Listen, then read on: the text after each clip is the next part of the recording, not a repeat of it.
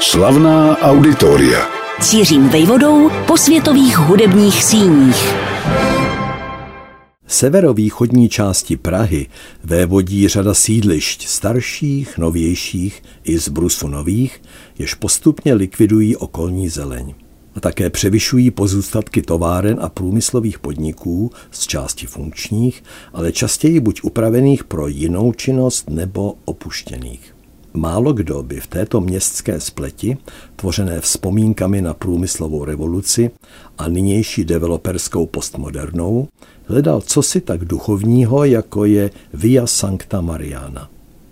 A přece tato mariánská poutní stezka o více než 40 výklenkových kaplích, které od sebe údajně dělí vzdálenost rovnající se délce Karlova mostu, prochází zpočátku právě tudy – z Karlína totiž míří Livní nahoru na Prosek a pak už dál až do Staré Boleslavy.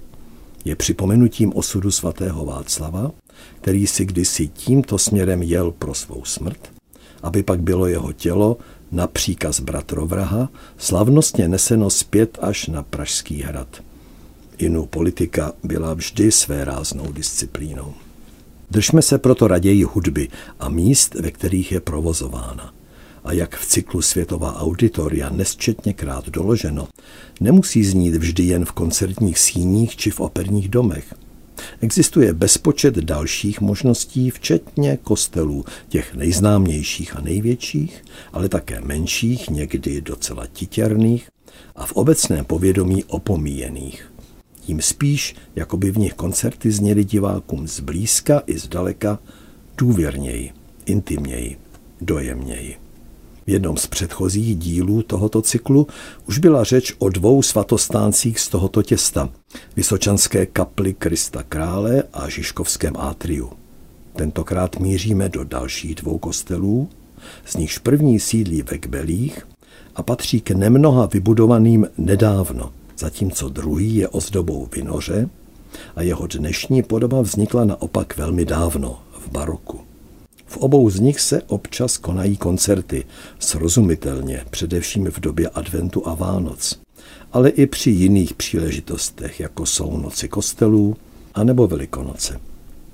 Vystoupil zde například komorní smíšený pěvecký sbor Gaudium Cantorum, který příležitostně spolupracuje například s mecosopranistkou Janou Horákovou Levicovou z Pražského národního divadla anebo s tenoristou Jurajem Nociárem, kterého známe z Národního divadla Moravskosleského v Ostravě.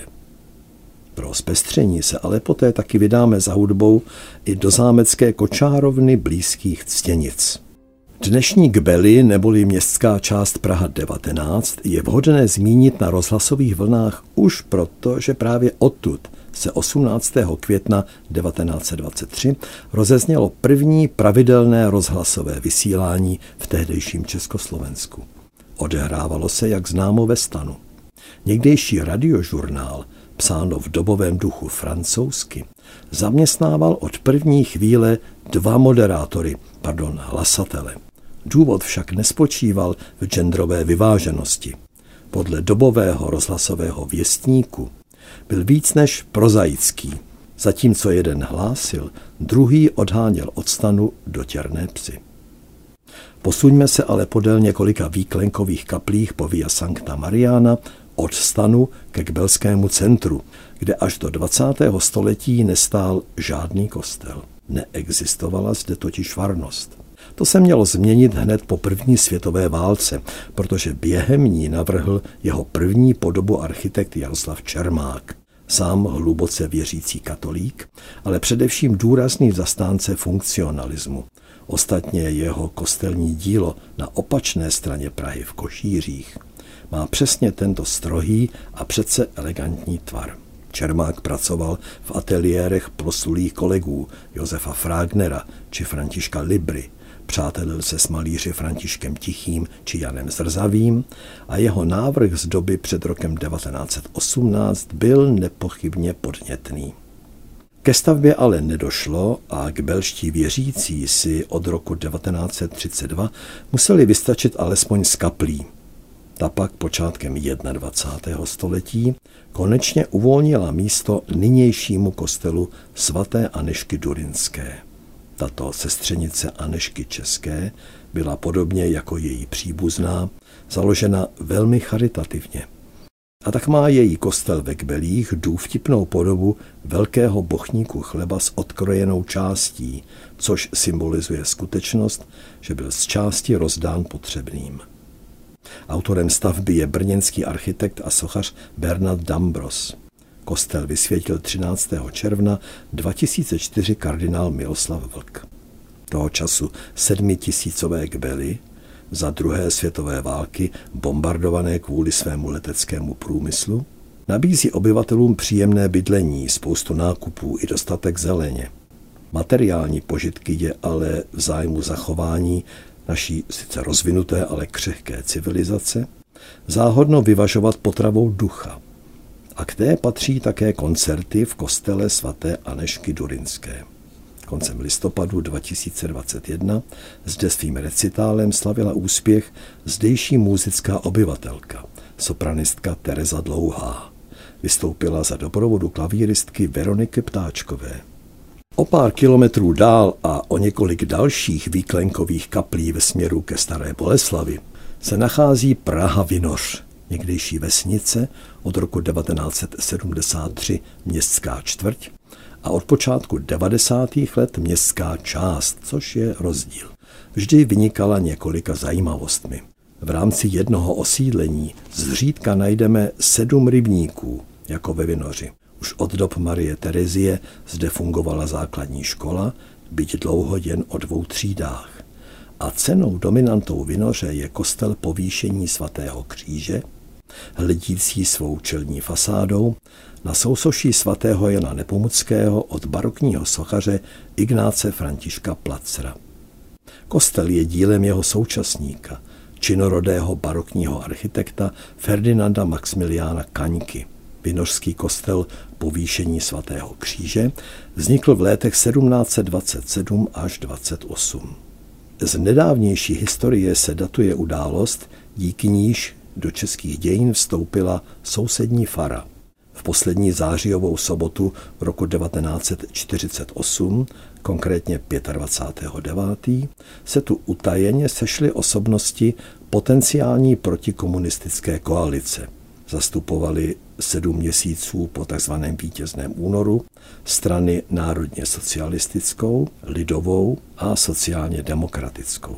A nacházíme mezi nimi nejen Vojtu Beneše, ex-prezidentova staršího bratra, který následně uprchl do Ameriky, ale též Miladu Horákovou, jejíž mnohem trpčí osud je dostatečně znám. Právě ona se pokoušela o nemožné spojit k odporu vše, co nepohltila komunistická strana. Jenomže té se už tři měsíce předtím, 27. června 1948, podařilo pohltit na slučovacím sjezdu sociální demokraty, proč byl jejich zástupce na tajné schůzce na Vinořské faře vůbec přítomen, je stěží pochopitelné. Sná o součinnost stejně nikam nevedla a naopak je ti, kteří v zemi zůstali, krutě odnesli. Vraťme se od těchto chmurných vzpomínek raději k hudbě, tak jak je příležitostně provozována ve Vinořském kostele povýšení svatého kříže – Kromě pěveckého sboru Kameráta tam vystoupila například již dříve v tomto pořadu zmíněná pěvkyně Teresa Dlouhá, či komorní smíšený pěvecký sbor Gaudium Cantorum a řada dalších.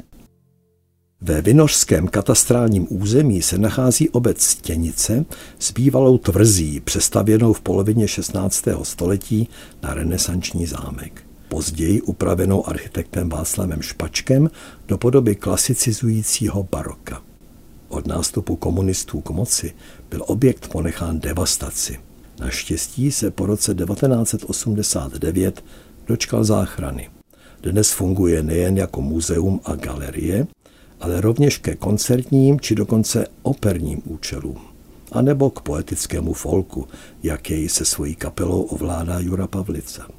Kromě špejcharu či sípky se totiž Ctěnický zámek pišní takzvanou kočárovnou, prostorem vhodným k provozování hudby. Vynořský radní, grafik a hudební publicista Robert Ritina zde zorganizoval už nejeden galakoncert árií v podání špičkových interpretů a počátkem roku 2022 se spolu s klavíristou Zdeňkem Klaudou nadýchl k pozoruhodnému počinu. V úpravě pro operní hlasy a doprovodný klavír zde zazněla Pučínyho Vlaštovka. Méně známá autorova opera, označovaná někdy dokonce za operetu, čemuž se skladatel ovšem usilovně bránil. Pěveckých partů se ujali například tenorista Richard Samek či sopranistka Nikola Uramová a také Tereza Mátlová, která roli bleskově nastudovala za onemocnělou Kateřinu Kněžíkovou. Jak vidno, Via Sancta Mariana může sloužit i jako vhodná stezka při pouti za hudbou. Do kostelů zrovna tak jako do kočárovny. Slavná auditoria.